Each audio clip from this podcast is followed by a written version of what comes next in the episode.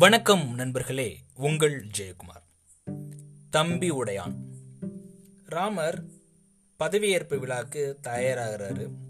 பதவியேற்பு விழாக்கு போயிட்டு இருக்காரு கைகேயி இடைமறிக்கிறான். நீ வந்து வனவாசம் போகணும் அப்படின்னு கட்டளையிடுறான்.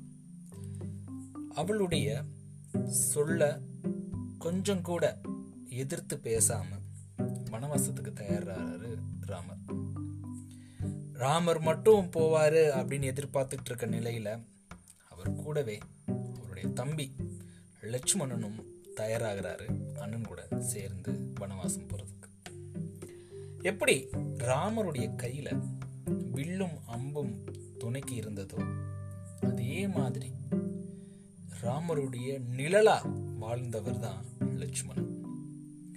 அவ்வளவு அவருக்கு உறுதுணையா இருந்தாரு லட்சுமணன். ராமருக்கு அது ஒரு பெரிய பலம் அப்படின்னே சொல்லலாம்.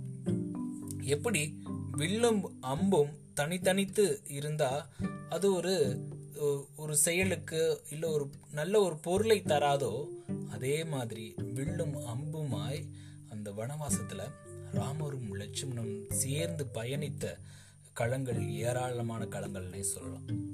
அப்படிப்பட்ட ஒரு அற்புதமான உறவு தான் இந்த அண்ணன் தம்பி நிறைய நேரங்களில் வீட்டில் பார்த்துருப்போம் அண்ணன் தம்பி ஒன்றா இருந்தாங்கன்னா எப்படி இருக்கும் அப்படின்னு. சின்ன வயசில் நிறைய சண்டைகள் வந்திருக்கும். சச்சரவுகள் நிறைய இருக்கும். உனக்கா எனக்கா அப்படின்ற நிறைய போட்டிகள் இருக்கும். ஆனால் குடும்பத்துக்கு ஒரு பிரச்சனை அண்ணனுக்கு ஒரு பிரச்சனை இல்லை தம்பிக்கு ஒரு பிரச்சனை அப்படின்னா இரண்டு பேருமே சேர்ந்து நின்று அதை எப்படி எதிர்கொள்ளலாம் அப்படின்னு தான் யோசிப்பாங்க. பல நேரங்களில் அண்ணன் அப்படின்றவர் எல்லாத்தையும் இழந்து தன்னுடைய குடும்பத்துக்காக உழைத்திட்டு இருக்க தருணத்துல.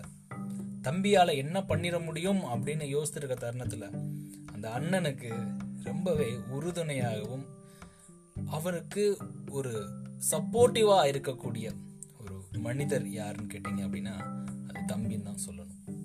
எப்பயுமே தம்பி அண்ணனை விட்டு கொடுக்கறதில்ல அண்ணனும் தம்பியை விட்டு கொடுக்கறதில்ல. இதனால தான் என்னவோ நீ எங்கனாலும் போ படைக்குனாலும் போ பகைக்குனாலும் போ. தம்பி இருக்கானா? பயப்படவே பயப்படாத.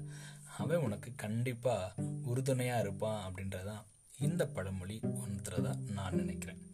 தம்பி உடையான் பகைக்கு அஞ்சான் இல்லை தம்பி உடையான் படைக்கு அஞ்சான். எப்படினாலும் வச்சுக்கலாம்.